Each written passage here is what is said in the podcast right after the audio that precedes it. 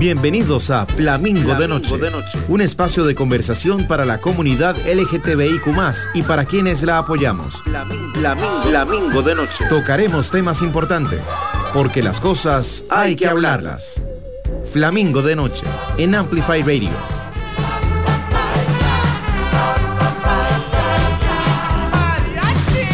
Flamingo de Noche. Buenas noches, buenas noches, mi querida familia. ¿Cómo les baila hoy jueves? Soy Cata Restrepo y les doy la bienvenida a un programa más de Flamingo de Noche. Les recuerdo que también nos pueden sintonizar a través de amplifyradio.com y hoy estoy, por supuesto, con mi co del mes, Gio Mora, mi amor. Hola Cata, buenas noches, ¿cómo estás? Buenas noches, mi amor. ¿Tú cómo estás? Yo estoy congelado, o sea, no hay palabras para el frío que ha estado haciendo estos días y hoy está, pero, o sea, si me vieran, estoy en suéter, jogger, casi me traigo la cobija de la casa y todo, pero está helado. Pero bueno, qué dicha, aquí nos vamos a calentar un poquito. Ay, qué rico, yo amo el frío. Además. Y nada, bienvenidos una vez más a, a Flamingo de Noche. Y bueno, hoy les tenemos un programa absolutamente divino. Les presento a fundado, cofundadora de Morpho in Leather. Bienvenida, mi amor. Hola, buenas noches. Bueno, les cuento que Morpho in Leather es una comunidad de BDSM, ya vamos a entrar en este tema, BDSM, para mujeres y personas no binarias. Pero bueno, antes de entrar en materia, y como siempre, como todas las semanas, les tengo las noticias LGTBIQ plus relevantes de la semana. A ver, ¿qué ha pasado esta semana en el panorama? No, han pasado muchísimas cosas, Gio. Y las dos que decidí traer son larguísimas, entonces, Flamis, aguanten. Cuéntanos, Cata, a nosotros nos encanta, nos encanta educarnos. Bueno, la primera es la triste noticia del fallecimiento de Cecilia Gentili activista argentina radicada en Estados Unidos, que abogó por los derechos de las personas trans, los derechos de trabajadoras sexuales y de personas viviendo con VIH. Flamis, la pueden recordar, pueden recordar a Cecilia por la serie Pose. No sé si alguien se vio Pose. Claro, bueno, claro. Ella salía... Pedazo de serie, increíble. Pedazo de serie, maravillosa. Pero bueno, entre los mil... Perdón, entonces Cecilia fue actriz en Pose. Sí, fue actriz. ¿Cuál fue? ¿Qué personaje fue? No recuerdo el nombre, pero era esta como persona, ok, Gio está googleando, no recuerdo el nombre del personaje, pero era como esta eh, mujer ya mayor que eh, adoptaba a todas las personas trans en su casa. Pero no recuerdo cómo se llamaba el personaje. Ah, sí, incluso es la que era enfermera en la, en la serie, era la enfermera que, que sí, era una de, las, de, las, de los papeles super principales, sí. Entonces, bueno, la pueden Flamis recordar por su papel en la serie Pose, pero entre los mil, mil, mil millones de logros de Cecilia, quiero destacar la fundación de una clínica gratuita para trabajadoras sexuales en la ciudad de Nueva York, que me parece impresionante. O sea, logró fundar y promover esta clínica gratuita y hacer que las trabajadoras sexuales fueran descriminalizadas en la ciudad de New York. Eso es increíble. Es absolutamente increíble. Aparte de los otros mil millones de millones de logros. Pero bueno, Flamis, continúo con la noticia. Les dije que ambas iban a estar larguitas. Eh, las honras fúnebres fueron nada más y nada menos que la preciosa, divina Catedral de, San Patricio, New York, St. Patrick's. Y los asistentes llegaron de rojo, con plumas, con sus mejores galas como ella quería, porque había pedido que su funeral fuera dramático y fabuloso. Ay, me encanta. Todo, que, ver, todo que ver. En la ceremonia la apodaron, abro comillas, Santa Cecilia, madre de todas las trabajadoras sexuales. O sea, le pusieron categoría de santa y si quieren buscar hay un montón de memes y cosas de... La canonizaron, básicamente. la canonizaron. Y bueno, lo que fue noticia alrededor de su muerte la semana pasada es que la Arquidiócesis Católica Romana de New York se indignó. Primero, pues porque la canonizaron, como, o sea, como así, pero pues era la gente que la amaba, la gente que decía de Santa Panoso, o sea, no fue la iglesia la que lo, lo dijo. También se indignó pues con que velaran una persona trans en San Patricio, una persona atea, porque Cecilia se consideraba atea. Se indignó con que los asistentes llegaran de plumas y lentejuelas, se indignó con que la mayoría de sus asistentes fueran personas trans. En fin, la iglesia criticó fuertemente el funeral, tachándolo como un acto escandaloso y como sacrilegio. Ay, amo, me encanta. Además de la noticia, mi amor, Sí, total, sacrilegio. Total, o sea, más bien, más bien me encanta porque le hicieron más, Ajá. más le hicieron más pomposo. Y no han visto fotos ni videos, o sea, es esta gente llegando, o sea, eh, mujeres trans, así afroamericanas gigantescas, vestidas de rojo, eh, con la pluma al frente de St. Patrick's, o sea, divino, divino. Y bueno, pues en Flamingo de Noche lamentamos el fallecimiento de Cecilia Gentil y aplaudimos su activismo y su vida en pro de la comunidad LGBTIQ+. Rest in power. Rest in Power, mi amor. Vamos con una segunda noticia LGBTQ relevante de la semana y esta es maravillosa. Guanajuato, México, acaba de aprobar la ley para las personas de la diversidad sexual y de género. El Congreso comunicó, abro comillas, la norma tiene por objeto establecer mecanismos de coordinación entre autoridades estatales y municipales, así como las bases de actuación de los poderes legislativo y judicial y de los organismos autónomos para promover, proteger y garantizar de forma progresiva el pleno ejercicio de los derechos humanos de las personas de diversidad sexual y de género. Ok, ¿qué significa esto?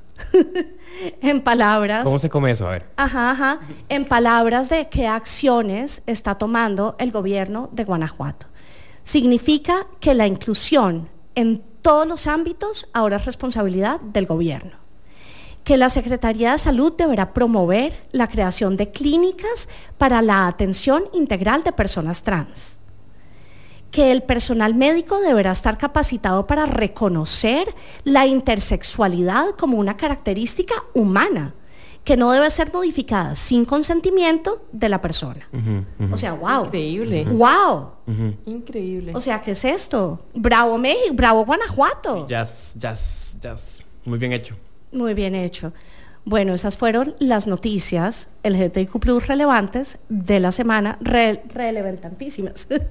y nos vamos con musiquita y nuestra invitada de hoy, mi amor, nos trae la primera canción que se llama Dark Side de Neón. ¿Por qué esta canción? Mm, porque muchas veces cuando vemos la exploración sexual lo vemos como un lado oscuro donde tenemos que ir a explorar. Entonces es una de las canciones que usamos cuando hacemos demos en, en público o, o- o juegos que nos ayuda como a relajarnos y entrar. Y además es por una mujer que nos gusta tener música de chicas. Por supuesto, en la noche de hoy solo hay música de chicas. Ay, porque nos lo merecemos. Bueno, nos vamos con musiquita, ya volvemos Flamis a hablar de Morpho en Leather con Orc. No se vaya.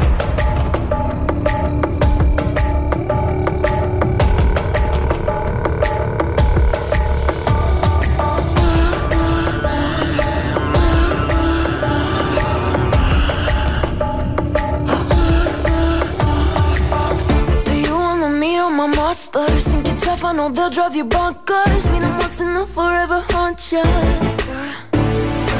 There's no heroes or villains in this place. Just shadows that dance in my headspace. Leaving nothing but phantoms in their way. There's parts of me I cannot hide. I've tried and tried a million times.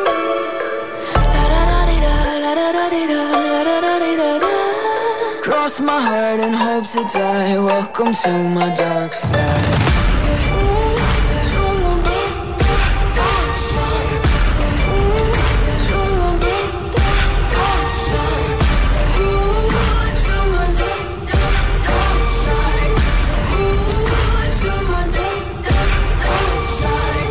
Take a step into the heaven. Look around the scene, even the half of it.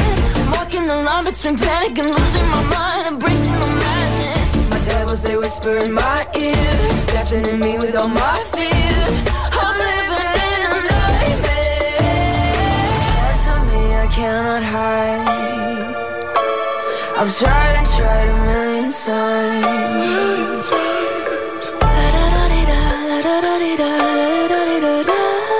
Cross my heart and hope to die. Welcome to my dark side.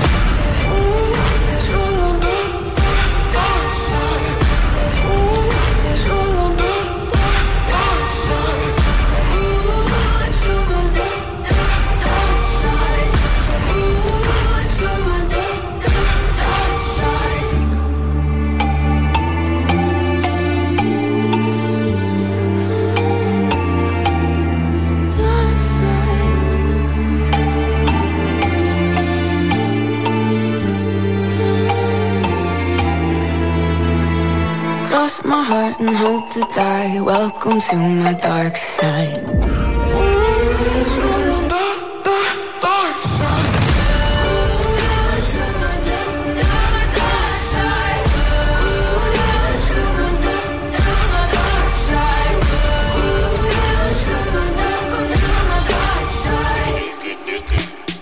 Temas de la comunidad LGTBIQ Flamingo de noche. Flamingo de noche. Flamilia, aquí seguimos con Orc de Morpho en Leather y por supuesto con Gio Mora.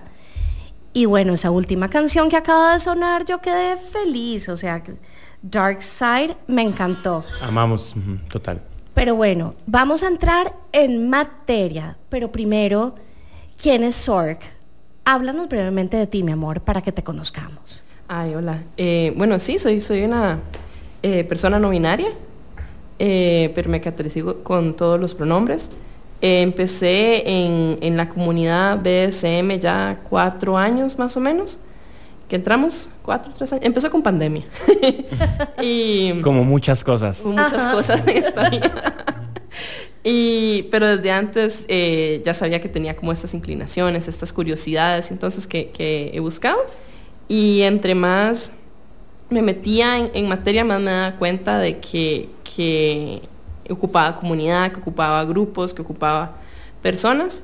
Y entender y aprender, a mí me gusta mucho aprender. Entonces esto me ha llevado todo a, a Morfo y a las personas que lo hemos conformado.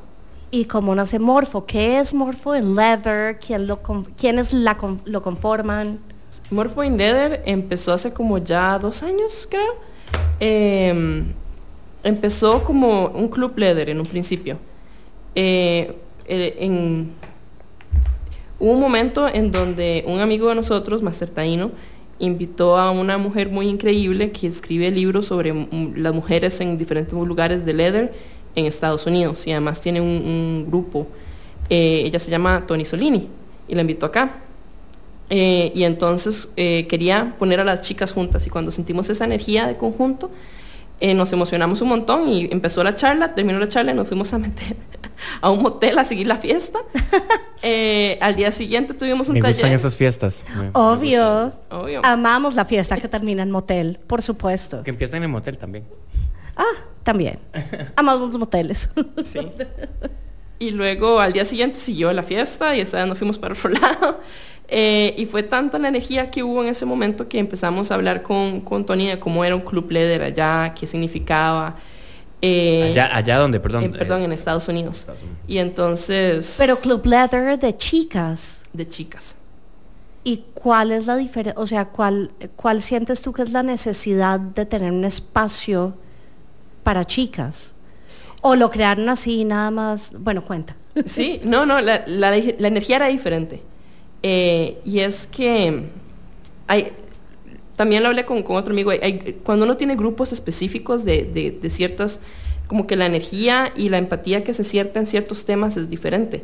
Cuando yo llego a hablar de, spanking, bueno, de, nalgadas con alguien, y es una mujer que se lo hace a mujeres, tiene otras técnicas que tal vez no, no se encuentran. Eh, también como que conectamos de una diferente manera. Entonces había como una, esta necesidad porque hay muchos roles y cosas en el BDSM que a veces sí se ven impactados como por el patriarcado, que es generalmente manejado por chicos o vistas diferentes en relaciones. Y nosotras queríamos, estábamos en esa búsqueda de, de amplificar qué significaba esa energía femenina y crecer en ella. O sea, desde que concibieron el grupo como tal, ya habían pensado en que fuera exclusivo para mujeres y personas no binarias. Correcto. Mm. Sí. En un principio empezó como un, un lugar donde nosotras podíamos jugar entre nosotras y, y expandir, pero algo que siempre hemos tenido y se nos, hemos inculcado mucho es esa necesidad de la educación. Y entonces era, nosotros sabemos un montón de cosas que hemos tenido el privilegio de aprender y queremos expandirlo a las personas. Entonces, si nos armamos, en un principio éramos más, ahora somos siete. Eh, siete, sí, pero soy disléxica y se me comen los números. Eh, pero somos siete y, entre nosotras hacemos lo que son eh, talleres, monches, que son como venir y sentarnos a comer todos juntos en comunidad para ver cómo estamos y muchas de las veces ni siquiera hablamos temas BSM, es como, hey, ¿cómo siguió tu mamá?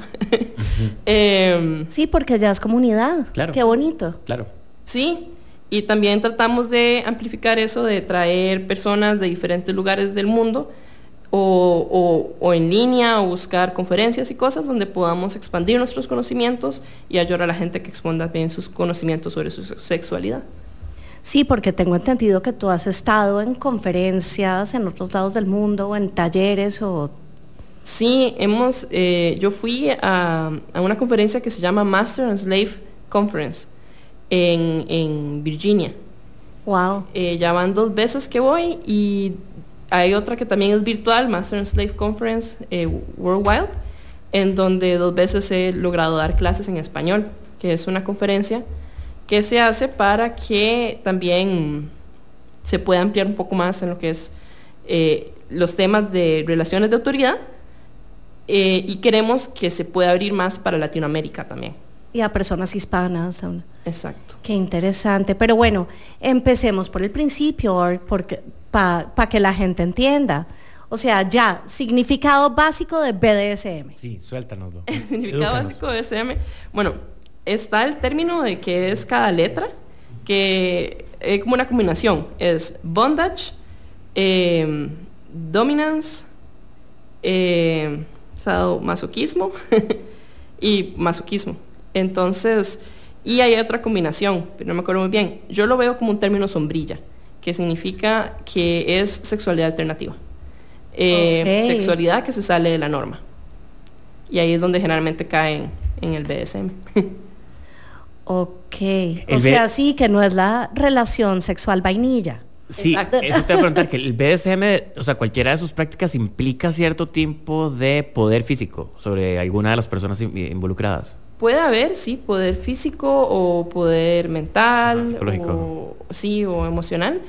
Eh, no necesariamente siempre tiene que haber un poder, si hay como un, siempre hay un intercambio de autoridad, yo creo que tal vez, eh, pero lo que hay mucho es conexión y eh, esa conexión puede ser coital o puede ser no coital, solo o hasta hay cosas que se dan dentro del BDSM que pueden ser hasta virtuales, donde alguien te dice, y esto va más dentro de las relaciones de autoridad, eh, hoy vas a limpiar la casa porque yo te lo digo, y si no querés, vos tenés que hacerlo porque llegamos a ese acuerdo.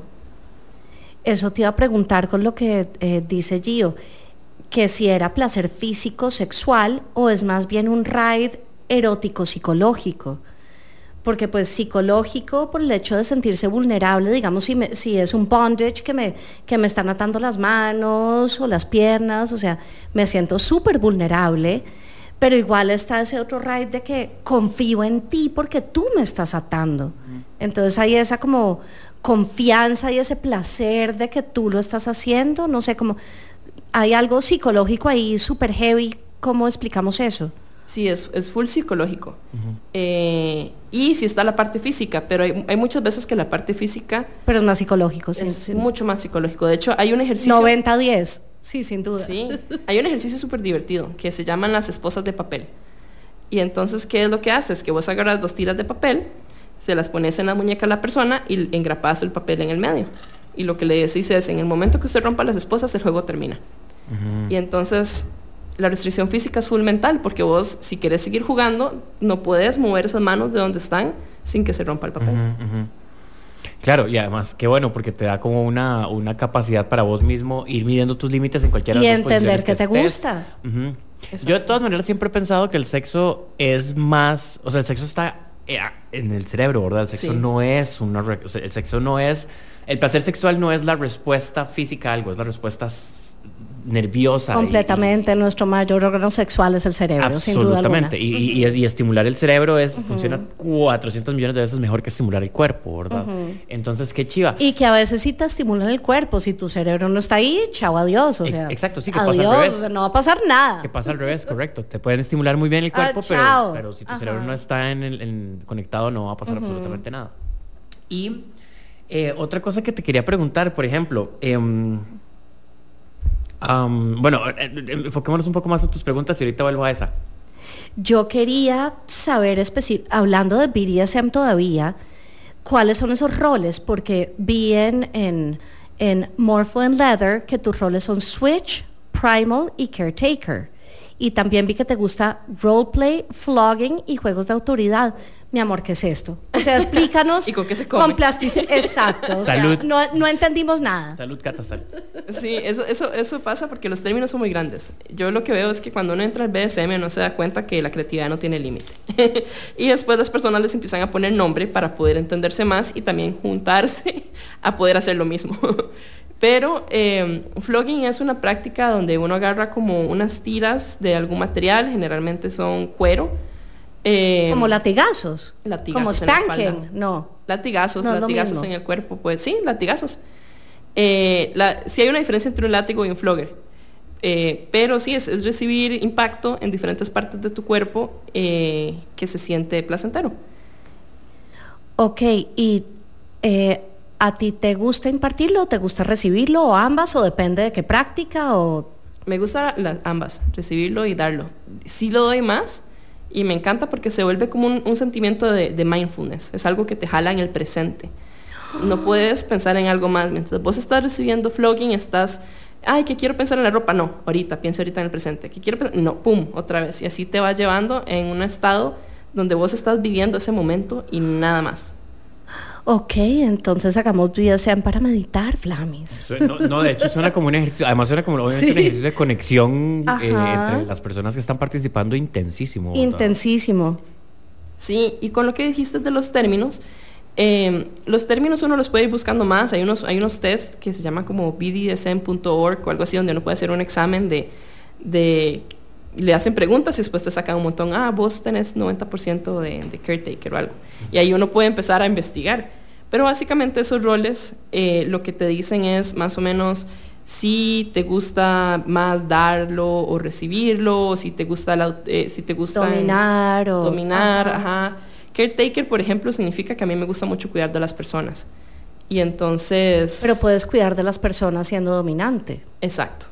Sí, para mí el, el rol de dominante va muy de la mano De caretaker. De caretaker, de cuidar a la persona, de mucho cariño y otras cosas. De todas maneras, también cuando existe una relación de, de dominancia, sumisión, en realidad al final, eh, o sea, el poder ahí lo tiene la persona que se está sometiendo, porque es la que dice cuándo se rompe el, el acuerdo, ¿verdad? O sea, a pesar, lo que está haciendo es entregándole temporalmente y, y pensemos que eh, de- a través de un acuerdo, el poder a la persona que está eh, ejerciendo su dominancia, ¿verdad? Pero al final la persona que está que tiene el poder ahí es la persona que está es, que está recibiendo la, la sumisión. Pero también es una responsabilidad de entender Por supuesto, claro. el poder que le están otorgando. por eso es tan importante Sí. que es- eh, creo que por eso es que es tan importante que haya una buena relación y una buena comunicación este entre las personas que están participando.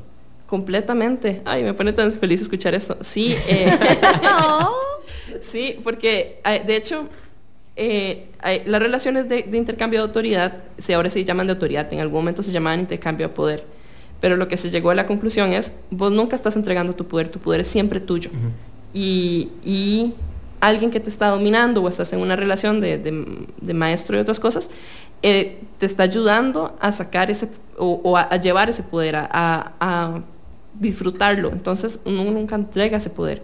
Y es cierto lo que dicen, o sea, el poder está en, en- la persona sumisa puede decir hasta aquí llegó y se acabó la situación y ya. Y la responsabilidad la tiene mucho el dominante también o la persona que está dominando, porque también tiene que estar acorde de, de todo lo que puede pasar mal y todo el riesgo que haya, tiene que saber cómo manejarlo y cómo actuar en diferentes circunstancias.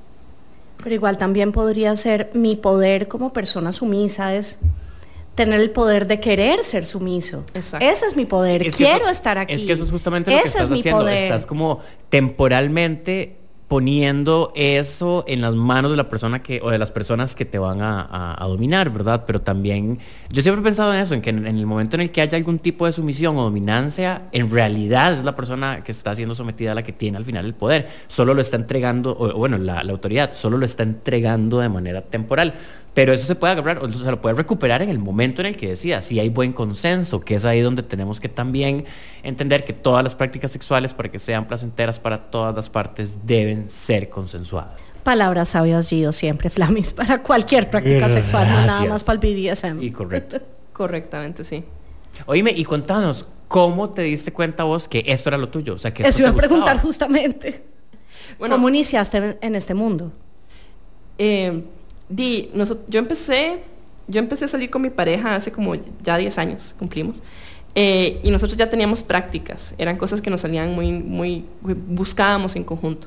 Y nosotras empezamos con roleplay, que es juego de roles, eh, porque nos gustan mucho las historias, nos encantan las historias. Eh, y conforme íbamos investigando más estas cosas, nuestros personajes iban también explorando otras circunstancias de la vida empezamos a ver dominancia, sumisión y otros temas y nos daba mucha curiosidad. Entonces empezamos a buscar, obviamente, en el maravilloso mundo de Internet. Eh, y salían un montón de cosas que a veces no tenían sentido, no nos servían, porque también lo que pasa en Internet es que hay de todo y hay que saber filtrarlo. Y, y, y lo que llegamos a la conclusión era que, ay, de verdad necesitamos comunidad, necesitamos otras personas con las que nos podamos sentar a hablar de esto. Y empezamos a buscar en Costa Rica. Eh, Y eh, te encontraste que no había mucha gente en Costa Rica que... No hay mucho. Tuvimos la suerte de encontrarnos con, con Escena CR, que en aquel momento con pandemia íbamos a ir a un munch, pero eh, cayó pandemia justamente en ese momento. Entonces lo cancelaron. Eh, pero al poco tiempo hicieron uno virtual y ahí Munch empezamos a conocer gente. Gracias, COVID. Gracias, COVID. Gracias, COVID. No, pero gracias al COVID fijo empezaron a investigar ustedes por su lado y a... Sí, diste con alguien en Costa Rica que supiera más de esto. O sea, ¿alguien te instruyó aquí localmente o, o básicamente toda la información tuviste que recopilarla de fuera y... No, no, eh, sí hubieron varias informaciones que encontré por mi cuenta de temas que tal vez aquí no se llevan tanto.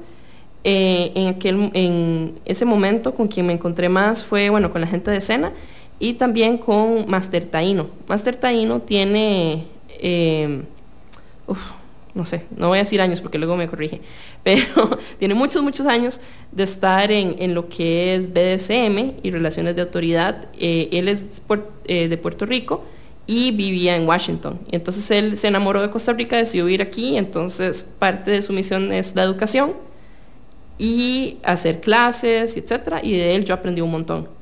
Y de ahí fuimos conociendo otras personas que me han enseñado más y más y todo ese conocimiento colectivo que he recibido lo trato de seguir impartiendo. Bueno, cuéntanos de tu primera experiencia ya real, o sea, no el juego de roles, o sea, tu primera real experiencia BDSM. Bueno, mi primera eh, experiencia... Me imagino que con tu pareja del momento, Sí, es que en aquel momento hacíamos muchas cosas que eran BDSM, pero no tenían término en aquel momento. Después cuando nos metimos en materia fue como, "Mm, esto lo pudimos haber hecho con menos riesgo, de una manera menos loca. Pero cuando uno es joven y tiene ganas. Eh, pero pero ¿cuál fue la primera cosa que hiciste con tu pareja en que dijiste, esto es BDSM? O sea, esto Ah. ya no es como road, esto ya no es, esto es BDSM. No se lo recomiendo, y esto tiene un, un gran paréntesis porque es, es, es alto riesgo. Empezamos Flamingos la- no lo practiquen, eh, practiquen eh, primero con consenso, dice Gio, y segundo Por con favor, información. Todo con consenso. Todo con consenso y segundo con información. Continúa con tu historia, mi amor. eh, asfixia y impacto. Ah, sí, por favor, con consenso y información. Sí, y era como que yo estaba con mi pareja y me decía, pero deme más duro. Y yo, "Ay, pero, pero más duro. ¿Qué tan duro? Es, es la historia que, no, y uno no está acostumbrado a pegarle a alguien más. Y entonces el simple hecho de empezar a, a dar golpecitos y lo que sea, ay, sí, qué rico, pero no, hay, cierto impacto que tiene. En aquel momento yo sentía que era lo más fuerte que le está dando. Ya con más tiempo, práctica y, y entendimiento me di cuenta que era realmente suave. Eh, pero sí, yo me acuerdo que me decía, pero deme más duro. Y yo, ok, aquí yo me da susto. y jugamos hasta donde yo me sentía cómodo, pero era como, así, aquí tenemos que ir investigando más. Que, que es eso también un poco, ¿verdad? Como entender cuáles son los límites de la, otra- de la persona con la que estoy interactuando y mis límites personales también, porque al rato es como, debe más duro. Ah, no, pero es que ya no me siento cómodo o cómoda o cómodo de pegándote tan duro, ejerciendo tanta autoridad sobre vos, porque también como que él juega muchos límites en ambas partes. conocimiento de cuánto tengo que apretar o asfixiar, en fin. De cuánto es ¿O duro dónde? para que sea placentero y cuánto Ajá. duro se vuelve doloroso. Y ahora, bueno, ese doloroso ese dolor también puede ser placentero, pero ya también hay momentos en que el dolor ya rompe barreras de placer, ¿verdad? En los que ya no es placentero. Entonces también llegar a ese conocimiento de la otra persona y de vos mismo es, o sea, siento que es maravilloso.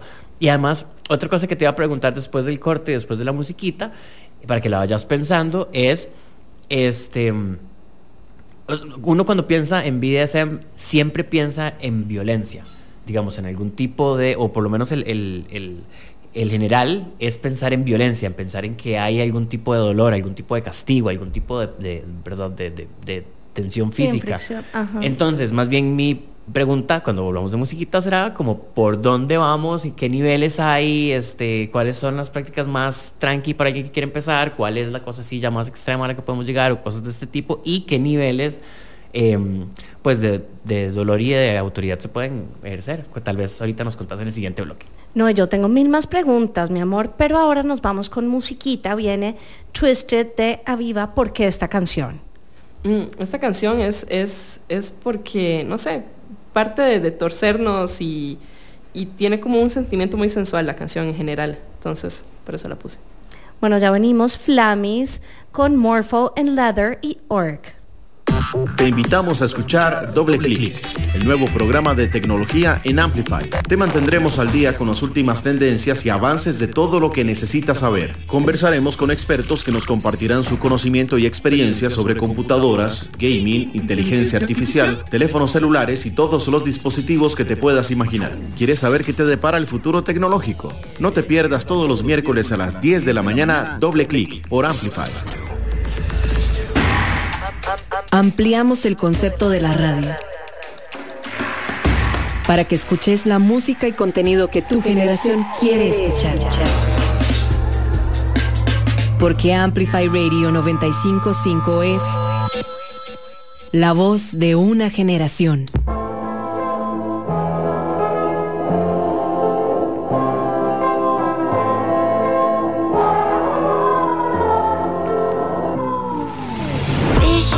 You got me. Still, I can't believe what you say. Quaking at the knees. What will you do to me? I can see pain, you can guarantee. Vicious, you got me. Still, I can't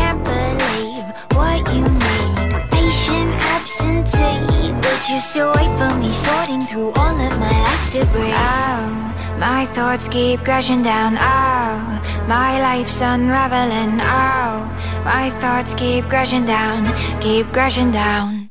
Got me kinda twisted. Think you've got me now. Got me kinda twisted.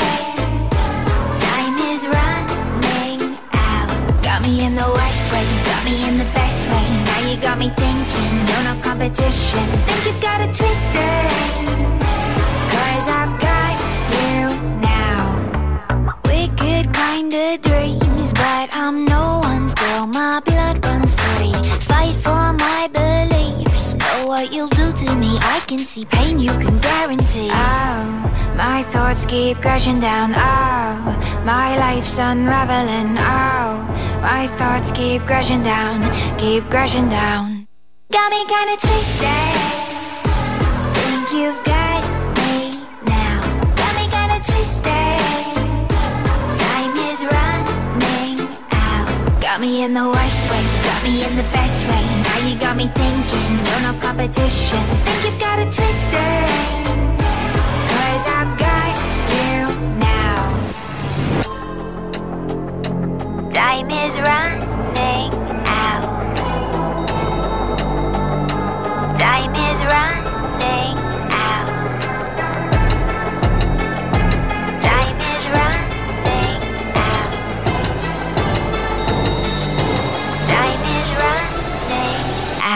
Got me kinda twisted. Think you've got me now. Got me kinda twisted. Time is running out. Got me in the worst way, got me in the best way. Now you got me thinking you're no competition. Think you've got it twisted. Cause I've got you now. Lamingo de noche. Lamingo de noche. Porque las cosas hay que hablarlas. Esto es Flamingo de Noche. Flamingo de, Flamingo de noche. Hola familias, aquí seguimos con Orthomorpho en Leather, en este programa absolutamente maravilloso, hablando del BDSM. Yo estoy aprendiendo montones, más bien muchísimas gracias Ork por estar con nosotros esta noche. Y eh, empiezo justamente este segmento con la pregunta que te dije. Cuando uno piensa en BDSM, normalmente piensa en, en algún tipo de violencia física, ¿verdad? Ahora, sabemos que esto no es correcto. Ya hablamos de que en realidad hay mucha estimulación eh, emocional y psicológica.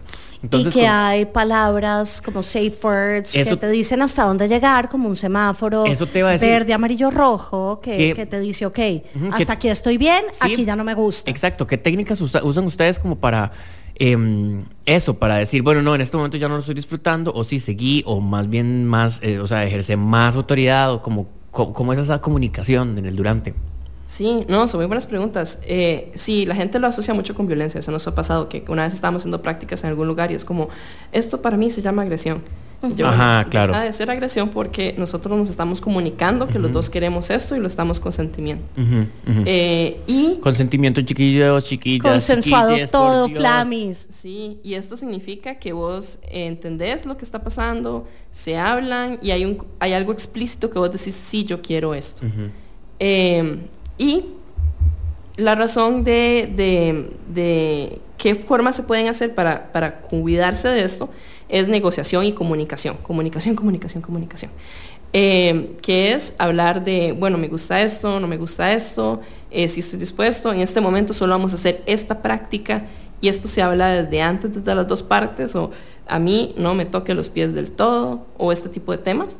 Después, durante el juego, eh, se juega dentro de los límites establecidos y eh, están las palabras de seguridad o también están eh, lo que se llama el semáforo, que es lo que me gusta practicar, que igual hay que setear que uno sepa que los colores son la misma cosa, porque a veces uno, uno piensa que son cosas diferentes, pero digamos verde sí, sigue adelante, amarillo, mm, estoy llegando al límite, y rojo es, ah, no, para, para, para, que tenemos que revisar algo. Eh, y luego, durante la sesión de juego nunca se negocia para arriba. ¿Por qué? Porque las endorfinas agarran el cerebro y usted cuando está, met- cuando está metido en la vara, uno aguanta más y uno quiere más. Entonces tal vez si uno entró al juego y decía, no, yo no quiero que me pegue con este juguete. Y, después Y ahora está- si quiere, y ahora si quiero, no se hace. ¿Por qué? Porque uno no está en un lugar correcto de dar ese tipo de, de decisiones, porque está full de endorfinas. o sea, lo ya negociado, ya fue negociado. Se puede negociar para abajo. Si vos estás jugando y decís, no me gusta este juguete, ya no quiero que luce más, se hace. O- Pero no para arriba. pero no para arriba. Y después, cuando termina la sesión, hay un tiempo de que se llama aftercare o cuidado. Y esa persona también lo puede definir, que es que te agarren con una cobijita, que haya un tecito caliente, que bajamos el ritmo. Eh, hay personas que no les gusta que las toquen, entonces un chocolatito y que el gato venga y esté un rato con la persona. Eh, diferentes circunstancias que hacen que la persona se vuelva a eh, en- entrar dentro de sí. Y depende si uno ya juega o no. A mí me gusta chequear hasta uno un día después o hasta una semana después.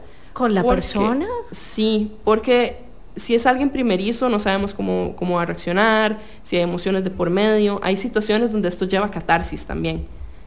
Y entonces, eh, di, uno puede salir volando en una nube y vos vas con todas las endorfinas que eso va a caer. Y si no cae inmediatamente durante el aftercare y cae el día siguiente y vos te sentís como la persona más del mundo, entonces eh, sirve tener alguien con quien hablarlo de por qué me siento de esta manera. Y hay veces que también saca cosas que uno no sabía que tenía por dentro. Entonces, si ya es alguien con quien has jugado, ya uno se lo conoce, uno ya sabe cómo llevarlo. Pero si es alguien nuevo, a mí siempre, yo me acuerdo que una vez hice un flogging a una persona y yo lo llevé un poco más a donde podía ver el límite, eh, pero después ya era como, ay, no, no sé, es la primera vez que juega esta chica, y entonces al día siguiente, ¿cómo estás? Y a, los tres días, ¿cómo sigues? Eh, y no, por dicha todo bien. Amo, qué bonito, no puedo más Sí, con yo- el, con el, sí, con el que aftercare y no sé qué. y que- ah. A mí, a mí me encanta y de hecho me da, o sea, te voy a admitir que esto me da mucha tranquilidad, ¿eh? Porque quiere decir, o sea, em, en mi experiencia hay mucha gente que más bien está olvidando lo importante que es eh, em, el consentimiento en, eh, en lo que es toda la parte sexual, ¿verdad? Eh, y no, me y la encanta ver que hay psicología gente... de cómo te vas a sentir mañana, Correcto. porque fijo, fue la primera vez que practicaste esta cosa Correcto. rara, entre comillas, y, Correcto, incluso me gusta y mucho te esto de llevó la... a un estado álgido de... Total, incluso esto de, la, de esta negociación previa, ¿verdad? Eh, tanto hasta el aftercare, porque muchas veces, incluso en la comunidad, y voy a hablar en particular de la comunidad gay, hay- se da muchísimo el, se- el eh, chemsex, ¿verdad? Que es este sexo que se util- que en el que es, en el que hay eh, consumo de drogas de por medio y en efecto Ah, entonces chems, de química, de, Sí, eh, sí, ajá, sí, químicos. Sí, Químicos. correcto. Y en efecto, en este caso, este, di, pues hay demasiada endorfina, hay demasiadas cosas ocurriendo, demasiadas sustancias en el cuerpo y se puede provocar que personas accedan a hacer cosas de las que en realidad en estado de sobriedad no lo no habrían, ¿verdad? Entonces chequear con ese tipo de personas si está de acuerdo, si no está de acuerdo, esto vas a consumir, esto vas a sentir eh, y chequear con la gente posterior también es una vara muy humana, ¿verdad? Porque al final cuando tenemos sexo estamos compartiendo, un, no, No, solo y en el físico, sino momento, yo sé que estás súper pegado y te has metido de todo, has consumido de todo, pero ¿estás seguro que estás bien con esto que Sí. estamos empezando a hacer en este momento? Por favor. Cata, gracias. que eso me da mucha risa. Un día eso estaba hablando con unos amigos que yo creo que lo más importante en, el, en, en cualquier dinámica sexual es buscar consentimiento eh, en cada paso del, asunto, ¿verdad? O sea, es como, eh, Un mira, beso, te voy, a, qui- te consentimiento. voy a quitar esta prenda, está bien. Ajá. Mira, te voy a tocar esto, está bien. Mira, te voy a meter el dedo por acá, está bien. O sea, digamos, y mis amigos se reían demasiado. Yo, más, es que no, es que así No. es. Es que así es. O sea, así debería de ser una, una práctica sexual. Sí. Si ya después, como dice Ork, ya has jugado con esta persona, pues ya conoces un poco más eh, y ya tal vez ese, ese eh, every step consentimiento no sea necesario, pero, pero igual sigue siéndolo. Porque Igual no- sí, no- pero pues ya no necesitas la reafirmación. Correcto, y No, además pero- no todos los días estamos en el mismo mood, ¿verdad? O sea, puede que igual, no sé, porque vos me dirás, si has tenido interacción con personas que tal vez un día les gusta una cosa y y el día siguiente they are not really into it. ¿No? Y también pasan cosas de la vida, o sea, si a uno le pasa un mal día en el trabajo y le duele todo el cuerpo, eh, hay veces que la persona o aguanta- quiere más o quiere o no aguanta nada y no quiere y quiere que sea una sesión súper tranquila.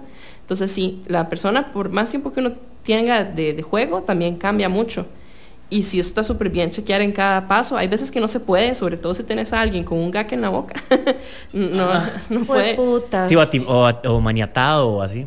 Sí, y también hay una circunstancia que se llama eh, non-verbal, que es, eh, de hecho, todo lo que es consentimiento es un tema que uno sigue explorando y aprendiendo y, y- hay que siempre estar en- atento y abierto a, a crecer en ese ámbito. Porque hay personas que entran en cierto estado mental donde ya no pueden hablar, ya no les dan las palabras. Entonces, Wow. hay que Pero tener- entonces que su safe word es levantar la mano y hacer así que... "Ah". Sí, yo tengo, ¿O yo siempre es? seteo, cuando yo sé que voy a jugar con alguien que no solo va a ser inter- in- in- introductorio como para que sientan la situación, como un demo rápido, si ya es un juego, yo sí siempre seteo como que hagamos un golpecito o algún tipo de, de seña física en caso de que la persona no se, vaya- se vaya no verbal, eh, para que me diga que pare. Y dentro de eso, los límites que establecemos es el lugar donde yo juego, porque también si a vos te gusta tener cierta dominancia, es la, la diferencia en donde, bueno, aquí está el límite donde yo, vos puedes jugar. Dentro de ese límite, jugar. Ajá. Y como dominante uno llega y hace lo que quiera desde dentro del límite.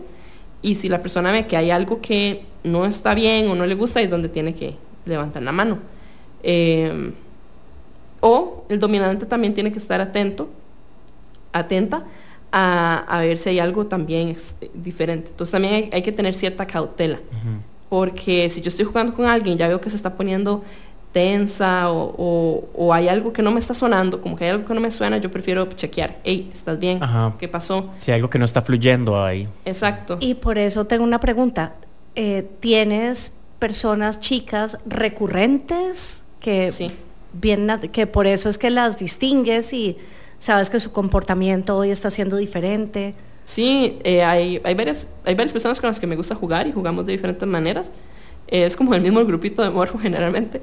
Eh, y el otro día, de hecho, estábamos teniendo una escena donde la persona, estamos haciendo un roleplay, era una muñeca donde se le podía hacer cosas que se habíamos establecido. Y en uno de esos momentos como que la jalamos para atrás para acostarla contra la pared, pero la pared está un poquito más lejos, entonces dio un paso para atrás y yo creo que no midió muy bien, estaba como ida y entonces no solo sintió un paso, sino como que como, como un vacío. Se cayó.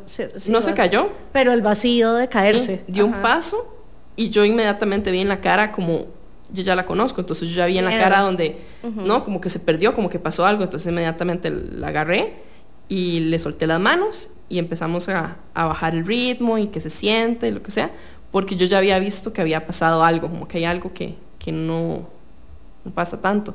Seguimos como tratando, como que ya la senté y chequeé si seguía bien y lo que sea, jugamos un poquito más suave y ya después terminamos y después ella misma trajo a la mesa, miras que pasó esto y como que me desubiqué porque sentí como que me caí en un precipicio Wow. y eso me sacó. Wow. ujú.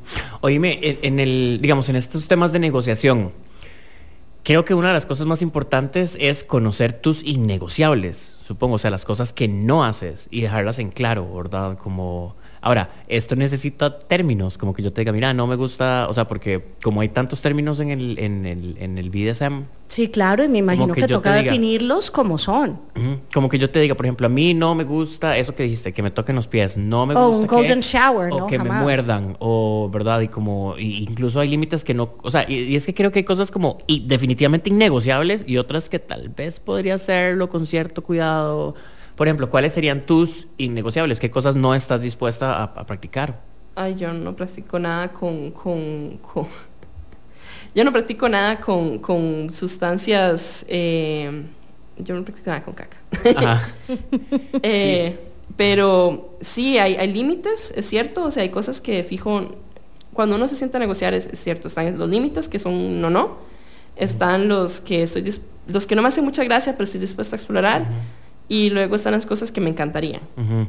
Y conocer esas cosas es tan genial. Si yo entro con alguien a jugar y me hace, hazme lo que quieras, yo ya ahí tengo, mm, mm, ok, aquí tenemos un problema, sentémonos a hablar. sí Eh, o seguro no conoce. O no conoce, sí. Y los términos, al final de todo es comunicación. sí Los términos lo que nos hacen es empaquetar información de manera más rápida. Ajá. Entonces, en lugar de decir, no, a mí no me gusta jugar con nada con orines, lo que puedo decir es, no water sports. Ok. y entonces eso hace que la información sea un poco más fluida. oh Ágil. makes sense eh Sí, pero mientras las dos personas se entiendan está genial, como no, no quiero nada que me toquen l- los pies. Eh, no quiero nada que me amarren, lo que sea. Y después Ajá. cuando uno va confundiendo es como, no quiero nada con bondage o no quiero nada con cuerdas, así. Bueno, y fetiches, ¿cuál es como la mayor, no sé, de todos los fetiches que hay en el mundo? Sí o, o cuáles son las ¿Te has prácticas más encontrado comunes, como con los Ah. top 3 de fetiches? Hay- Feet, de pies, ¿no? No, no me ha tocado pies. Una persona me escribió una vez de eso y yo. mm. Pero eh, la verdad, hay una, hay unas reglas del internet que dice que hasta donde llega la imaginación es donde la gente va a pervertir las cosas. Eh, entonces, los fetiches hay hasta donde exista la imaginación de las personas. Eh, de las cosas que más hay, también depende mucho de la zona y de la cultura de que se ha desarrollado. Aquí en Costa Rica yo creo que ahorita hay una fuerza grande en lo que es eh, Shibari. Eh, sí hay bastante gente que lo ha estado promoviendo y haciendo y, entonces van a ver ciertas cosas de hecho interesantes en el país. Eh, de otras cosas que he visto es eh, los Littles, que es un tema como medio controversial, que son personas que se sienten de diferentes edades. Eh, después... O sea, que, que, ¿Qué? ¿Los actú- que, durante, que durante el juego actúas de un- siendo menor de lo que sos. bebé o qué? Sí, las edades que se sientan pueden ser de bastante jóvenes o pueden ser adolescentes y puede ser durante el juego o puede ser nada más en su vida como siempre, pueden trabajar y lo que sea, pero ellos se sienten de otra edad y deciden vestirse y actuar de esos eh, momentos de diferentes maneras. Oh. Y puede ser sexualizado o no puede ser sexualizado. Qué y eso depende de cada persona, sí. Siempre y cuando se hable, como decía Gio, de, del consentimiento. Consentimiento, ¿eh? Nunca nos Sí. vamos a cansar de hablar de Consensuado siempre, Flamis, consentimiento, porque consensuado además eso- siempre. sí, así te garantizas que el sexo es placentero para vos y para la persona y para las, la o las personas con las que Sí. estés. Y estas cosas que se hacen, estos diferentes estilos de vida, pueden ser de diferentes, eh, como dije, pueden ser sexualizados o no.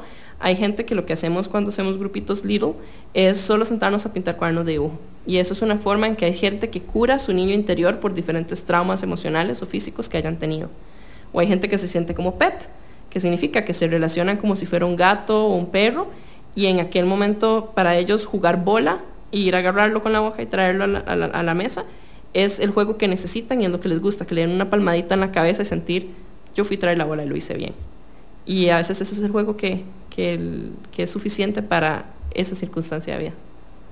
Wow, qué interesante. Sí, como eh, en la cultura em, gay también están los puppies, ¿verdad? Que es como... Eh, y hablo de la cultura gay porque me estoy dando cuenta que también, di- no sé si será necesario separarlos, ¿eh? Pero, pero es que di, conozco, reconozco y conozco muchas actividades en la comunidad gay que, di, que no conozco y reconozco en, las, en, las, en, esta, en estos grupos de personas, eh, mujeres y no binarias, ¿verdad?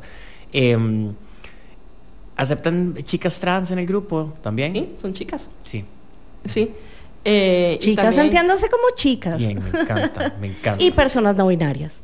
Hay, hay chicos trans que han querido venir también y nosotros lo que decimos es, ok, nosotros estamos creando un, un espacio para energía femenina. Y no es como, ay, sí, yo me siento cómodo con la energía femenina de, de estar en por medio, no es que vos puedas aportar a esta energía que se está dando en el grupo. Entonces, si vos te sentís cómodo con ser parte, vivir y ser parte de la energía femenina, entonces genial. El problema es cuando, cuando es como me siento rodeado, pero entonces empieza a sentirse como que sale. Pero no estamos tratando de, de ser policías de género tampoco. Ajá, ni de excluir a nadie, ni de... Ajá. Sí, pero sí, sí no podemos tapar con un dedo las implicaciones patriarcales que tiene sistemáticamente la sociedad, ¿verdad? No, y qué sí. hermoso que haya un espacio exclusivo donde, pues, como decíamos al principio del programa, o sea, yo como Catalina, que me siento, te- me identifico como ella, ¿no? Mujer 100%. O sea, llegar a un grupo de mujeres donde estoy empezando a descubrir estas cosas, para mí sería importantísimo y súper necesario y, y como una frazadita que me, que me abraza, no sé, lo, lo súper apreciaría. Sí, lejos de la, lejos de la, de la sociedad. Ay, sí, de sí, los- sí, de sí, los impuestos a nivel No, patriarcal. y que además puede convertirse o no en algo sexual y pues no quiero la energía masculina sexual de a la teta, no sé. Eh, o- oíme, y podés de alguna manera, Ork, este, como mm, contarnos de nuevo algunas prácticas, pero como empezando en la más suavecita, en la más normal, en cómo, cómo recomendarías vos a alguien que si se siente interesado, interesada, interesada en explorarse a nivel del BDSM, ¿cómo podría empezar? ¿Qué prácticas podría ir haciendo para que no salten de una a... Si alguien a- interesado en empezar a explorar, ¿qué nos dirías? Porque yo soy ella. Vos sos ella. Yo, Sí, cre- yo, yo- yo yo escuchando no- un poco, yo creo que ya yo anduve por ahí. sin Ave María cuenta. purísima, obvio Sí, que sí. a hablar un montón del término ya. Yo creo, creo. Es que yo creo que los, los diferentes grupos empiezan a combinar. De hecho, me, me ha pasado durante el año que me di cuenta que, que hay temas con los grupos swinger que se mezclan con los temas BDSM, que también los grupos gays también se combinan. Entonces, eh, son, son prácticas que, se, se, se- que uno a veces hace y no se da cuenta que está dentro de esos términos donde, donde personas que ya han estado como poniéndole terminologías y cosas. Yo creo que lo, lo que yo recomendaría para empezar, porque es menos riesgo, es el spanking, las nalgadas. Eh, y además... ¿Con qué? ¿Con la mano? ¿Con alguna... algo? Yo diría que empezar con la mano. Porque así vos, vos no puedes pegarle a alguien tan duro que le pase algo en las nalgas sin que a vos te duela también. Entonces, Claro, y es total. una transferencia de energía directa, porque es tu contacto de la piel con el contacto de la piel de la otra persona. Y uno lo que empieza es calentando la zona, eso significa que empieza suavecito, dando palmaditas aquí y allá, y después conforme se va poniendo, la zona se va acostumbrando a la sensación, uno puede ir subiendo intensidad. Ahí más bien cuando uno le da con la mano hay que tener cuidado con la persona que está dando porque la mano sí es más delicada que las nalgas. Ajá. Y entonces hay que no quede uno con la mano moreteada. Me ha pasado que una vez me emocioné mucho, después al día siguiente me dolía la mano como por dos días. Y la nalga de la persona perfecta. Y la Usted nalga con la la mano moreteada. Y uno puede también jugar con utensilios, con cuidado, ¿verdad? Nada que tenga astillas ni cosas filosas, eh, sin práctica. Y mi recomendación es no vayan a los sex shops, perdón, a la gente de los sex shops. Pero eh, vayan a EPA. Eh. Vayan a las ferreterías, vayan a, la- a lo- a los supermercados y compren al mercado central, vayan al mercado central y compren paletas de, de madera, las lijan que queden bien suavecitas, que no queden con astillas y con eso se puede jugar súper bien y más barato. Amamos la super recomendación. bueno, Ahora, ahora, si alguien se siente inclinado hacia algún juguete penetrativo, no penetrativo, Ah, no, esa es otra cosa. Estamos hablando de cosas spanking, de, de- mejor en el EPA. Ajá. En el EPA no vas a encontrar nada penetrativo, ¿A- a mi amor. hora- Espero que no, hueput. ¿A qué hora cierran EPA hoy? Nada que ver. Sí, sí. Bueno, yo tengo un par de preguntitas, mi amor, para hacer, bueno, como un par de, de muchas tres. ¿Has experimentado algún estigma o discriminación debido a tu participación en BDSM? Eh, hasta el momento, por dicha, no. Pero yo creo que yo he tenido mucha suerte. Eh, sí, bueno, mentira. Sí, sí, sí, pero eso es- no lo tomo en cuenta porque es mi familia. Eh, Pero es una sociedad que estigmatiza prácticas como el BDSM. Sí, hay muchas personas y es algo que se mantiene en monches y así, que es proteger la privacidad de las personas. Si vos tenés el privilegio de sentirte seguro de hablar y estar fuera públicamente, genial. Pero si alguien está en un monche y viene con tu nombre de escena, vos tenés que llamarlo por su nombre de escena. Y si está fuera del lugar, no lo llamás por el nombre de escena. Y si no te es, encuentras- Ay, yo te vi ayer con un vestido rosado mientras te pegaban nalgadas a la par del jefe, ¿verdad? Entonces hay gente que trabaja en lugares públicos. eh, también esto se podría tener ciertas dificultades para ciertos tipos de trabajo. Sé que, que hay personas que, que practican, que saben que su trabajo no va de la mano con eso, entonces mantienen su privacidad muy cerrada. Y sí eh, lo he notado con, con otras personas. Ok, ¿cómo crees que el BDSM puede contribuir a la exploración de la sexualidad y al autoconocimiento? Bueno, el autoconocimiento va mucho de la mano con preguntarse qué me gusta, cómo me gusta y, y explorar. Entonces, el hecho de tan siquiera poner qué límites tiene uno ya es un sentimiento de autoconocimiento. Y también ayuda, nosotros nos conocemos mucho en conexión con otras personas. Entonces, cuando uno hace conexión con alguien más, si uno hizo algo que, una llama o algo que, que solo pasaría con esa persona, entonces ahí uno encuentra algo que uno no sabía que tenía de uno mismo. Y el BDSM con la sexualidad te ayuda un montón porque hay veces que nosotros pensamos que tener sexo es venir misionero y chao, chao, y ya cada quien para su casa. y, hay- y no nos damos cuenta que hay toda una sensación. Para ir en nueve meses. No. Sí, y, y después, en, en- después de febrero, en noviembre, eh, no, que vienen sensaciones físicas, que se siente que me acaricien el cabello, que se siente que me acaricien el cuerpo, que son las diferentes sensaciones que puedo sentir que pasa si tenemos relaciones con los ojos cerrados, o si por un momento nada más no me puedo mover. De hecho, hay, un- hay una cosa que me gusta un montón, que hay muchas personas, hay personas que tienen muchas responsabilidades durante el día. Eh, no sé, tienes demasiadas responsabilidades durante el día y te gusta llegar a la casa a que te amarren y no tengas opción de moverte ni pensar en nada más. Porque en el momento que te sueltan, tu ansiedad ya es como, ya tengo que hacer esto, tengo que hacer lo otro. Y por ese momento te ves obligado de otras maneras a estar presente. Qué interesante. Yo quiero esa. Yo necesito esa. Dos, una para llevar y una para comer acá.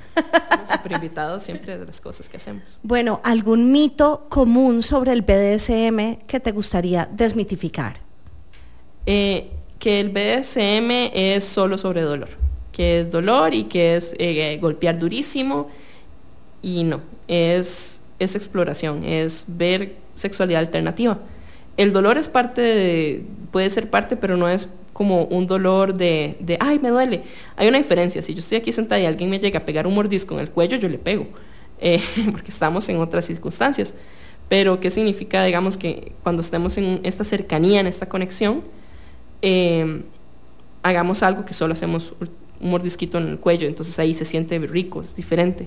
Entonces es entender que es algo que se hace eh, en conjunto, digamos, que te puede llevar a otro estado emocional, mental, físico, y que no es solo sobre qué tanto duele y qué tanto puedo aguantar. Es- Sino sobre las personas, desmitificando el BDSM de, sí. de violencia. Sí, o- Sí. o no es qué tanto puedo aguantar, sino hasta dónde puedo conectar. Porque también hay un ejercicio de ceder, ¿verdad? Y soltar y, y, o sea, y, y me, y me encanta, yo creo que lo que más rescato es este tema de la conexión que es necesaria para que haya disfrute mutuo. O sea, wow. Y además, como vos decís, es, o sea, ya viéndolo desde ese punto de vista, es súper terapéutico, wow. Sí. Y para Hasta las llegar a personas- Sí, sí, sí, o sea, es que digamos, al final... Al Llegué fin- a pintar y esa fue mi terapia. Al final la idea, y, y de hecho, no, como rol neutro que soy, eh, pensar en el sexo únicamente como la experiencia penetrativa de venga, te cojo, me vengo y me voy, ¿verdad? Es como hasta es como hasta limitante y hasta ofensivo como con, la- con las personas que lo practican, porque más el sexo no se limita al, al acto penetrativo, ¿verdad? O sea, es como un ámbito tan grande y ahora no solo lo estamos viendo como práctica sexual, sino hasta como terapia, o sea, es digamos como que tú analizas este tipo de, prácticas en las que te permiten tanto autodescubrimiento, tanta conexión, tanta, tanta sanación de heridas, tanta eh, incluso esta, esta exploración de encontrar quién sos y qué te gusta y, eh, y, y vivirlo sin, sin pena y sin, y, ¿verdad? Como con, con, con fluidez. ¿Y qué ha sido lo fascinante del BDSM para? O sea, ¿qué te ha hecho ser la persona que eres hoy practicando BDSM? O sea, ¿ha cambiado algo en tu vida? ¿Qué ¿Cómo te ha qué dejado? Para... Ajá. ¿Qué te ha dejado positivo? ¿Qué te ha dado? Me ha empoderado mucho. Ay, Me ha empoderado mucho, mucho, mucho. Eh, sí, yo vengo de una familia muy católica, eh, que los quiero mucho, pero hay ciertos temas que son muy apagados en, es- en ese tipo de circunstancias, que es la sexualidad, el tema de ser gay también es como, no, esto es súper malo. Y entonces poder vivir la vida de uno y sentirse que hay gente que lo celebra y te apoya es súper empoderante. Y entonces me ha dado la fuerza de poder vivirlo y darme la cuenta de que al vivirlo yo abiertamente y honestamente, genera un ruido en que otras personas hagan lo mismo. Y entonces eso me ha, me ha empoderado mucho más a, decir, sí, no, vamos, hablemos, hagamos talleres, hable- vámonos a otros lugares y sigamos hablando, para que sentir que haya alguien que en algún momento fue como yo, de que pueda vivir su sexualidad, que pueda ser libre y, y- y disfrutar y, y sentir ese respiro de, está bien ser yo, está bien querer pintar, sí. tener pijamitas, tener cosas. Amo, amo. La semana pasada Ale- nuestro, invitado Alex Badilla nos hablaba de lo importante que es, es quererse uno mismo, bueno, descubrirse uno mismo, quererse uno mismo y celebrarse uno mismo, ¿verdad? Para poder de, alcanzar la felicidad. Y para poder esto- avanzar, porque a veces como que uno se nubla en toda esta cosa que sucede a su alrededor, pero qué interesante que el BDSM te haya dado ese poder para decir, no, aquí estoy yo, aquí voy yo con toda. ¿qué Claro, el les sexo, pasa? el sexo es una parte súper fundamental de nosotros, de, nuestras, de nuestra personalidad y de nuestra salud. Entonces, qué chiva que a través del sexo podamos también conocernos, tratarnos, querernos, eh, empoderarnos, Descubrirnos. empoderarnos y, empoderar a otros también, porque el sexo también, qué lindo, qué lindo querernos, qué lindo sentir placer, pero qué lindo querer a otros y hacerles sentir placer a otros. Bueno, que se viene para Morpho and Leather, ya para cerrar programita, porque como siempre nos estamos pasando de tiempo. Ya es que traes gente tan interesante. ¿Viste, Eh, viste? Eh, sí, mira, lo que viene para Morfo, este, este sábado tenemos un taller de bottoms de Shibari. Eh, estamos probando diferentes lugares para hacer talleres y así. Entonces ese es eh, un taller donde pueden inscribirse por medio de la página de Instagram de Morpho in Leather. Eh, también vienen más talleres a futuro. Queremos traer unos invitados de manera virtual de estados para hablar de, de autoridad. Y vamos a tener dos fiestas este año que nos han estado pidiendo mucho, que son fiestas donde la gente puede venir y explorar o solo ver. Eh, siempre de manera lo más segura que podemos, vetamos, investigamos que todo esté bien y siempre van a haber dungeon monitors para asegurarse que las prácticas sean lo más seguras posibles. Dungeon Monitors. Oh my God. Amé la- la terminología dungeon. Sí, sí, y no es de, no es de Dungeons and Dragons, pero también se podría, digamos. pero sí, Yo, yo ni pensé en eso, pero y queremos tener también más relaciones con otros grupos, que van a haber talleres intercalados, ojalá, y aquí yo siempre metiéndole presión a Javier, ojalá otra polifiesta, eh, y cosas así donde podamos explorar con más comunidades también. Bueno, entonces esperamos muchos más eventos y talleres de Morpho en Leather. Que los pueden encontrar dónde? Los pueden encontrar en el Instagram de Morpho in Leather. Y ponen Morpho, creo que es guion abajo, eh, in guion abajo Leather, y ahí los encuentran. Está todo Ok, gracias. Gracias, Sor. Qué programa más interesante. Increíble. O sea, qué montón de preguntas hicimos y qué montón de dudas aún nos genera, ¿verdad? Sí, absolutamente. Pero, pero qué delicia saber que contamos como con esta apertura de, de poder hablar de estos temas, de poder hacer talleres de estos temas, de tener comunidad de estos temas.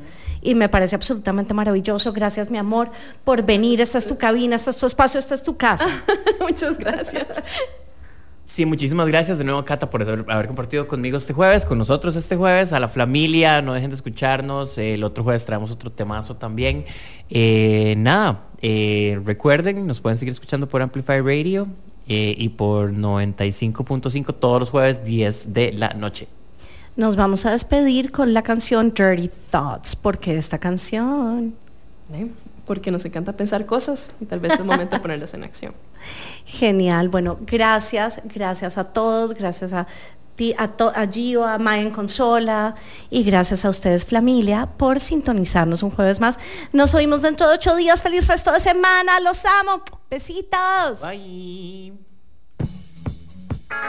Hola, soy Alonso Aguilar y les invito a escuchar Registros todos los martes a las 6 de la tarde. En este espacio nos transportaremos a otras geografías, con el afán de revivir los vínculos entre música y sociedad. Esperen historias inolvidables, diálogos apasionados y por supuesto, diversidad de música. En Registros, martes a las 6 de la tarde. Por Amplify Radio. La voz de una generación. Bienvenidos al mundo de aleatorio, un espacio singular y único de 120 minutos en donde nos transportaremos a ese mundo paralelo al de los singles, con música de todas las décadas y de casi todos los géneros.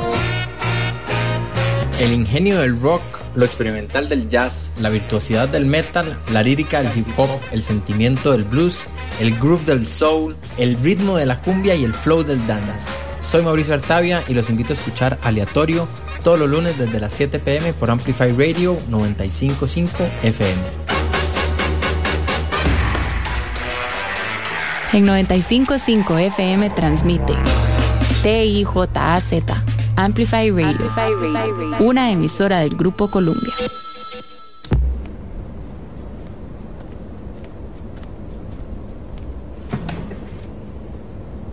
Confess your sins. Thoughts about you. They get worse when I'm without you. Does that mean that I'm going to hell? Or are you thinking them as well? Whoa. When I'm lonely, all the corners of my mind start racing. Things that should be kept in the basement. Spend my time trying to erase them.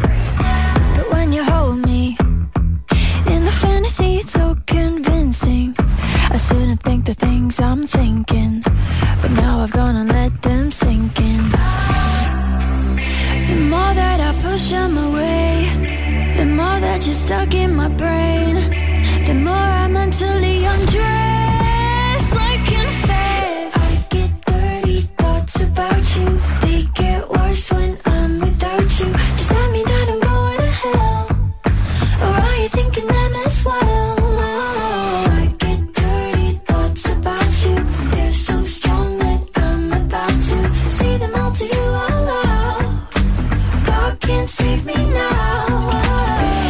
frustrated. Do you really look good naked? And I know that it ain't that holy. But Lord, I need this one night only. The more that I push them away, the more that you're stuck in my brain.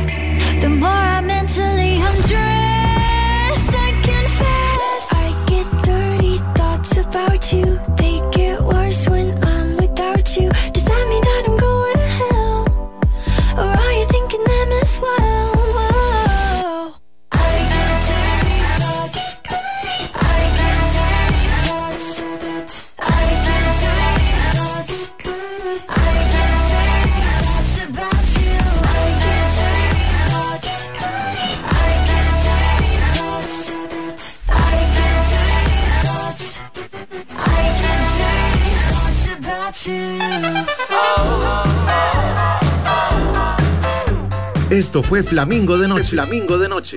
El espacio con los temas importantes para la comunidad LGTBIQ y para quienes la apoyamos. Cada jueves a las 10 de la noche acompáñenos por Amplify Radio, porque las cosas hay que hablarlas. Flamingo de Noche.